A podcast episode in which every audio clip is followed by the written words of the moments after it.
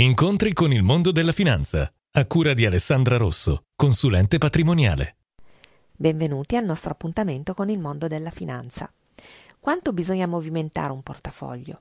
Quante volte all'anno è bene vendere alcuni investimenti per acquistarne altri? La risposta ovviamente è dipende. In effetti dipende da molti fattori. Per esempio dipende dai mercati e dal mutamento delle aspettative su quei mercati stessi. Se un investimento ha corso tanto e dà segnali di rallentamento, è bene uscirne, almeno parzialmente. Ha senso uscirne anche nel caso opposto, ad esempio se è aumentato il rischio su un settore su cui abbiamo investito, se le aspettative sono nebulose e il rischio diventa troppo alto.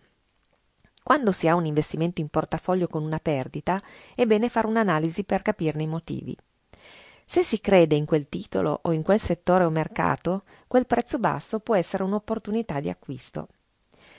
Ogni volta che si valuta se acquistare o vendere un titolo, occorre capire che se alla fine non se ne farà nulla, anche questo può essere il risultato di una valutazione e quindi una scelta.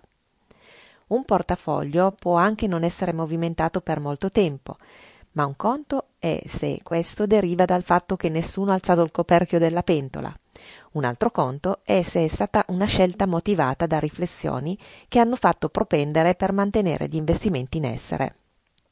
Vi aspetto al prossimo appuntamento con il mondo della finanza. Alessandra Rosso, consulente patrimoniale. Visita il sito studioalessandrarosso.it.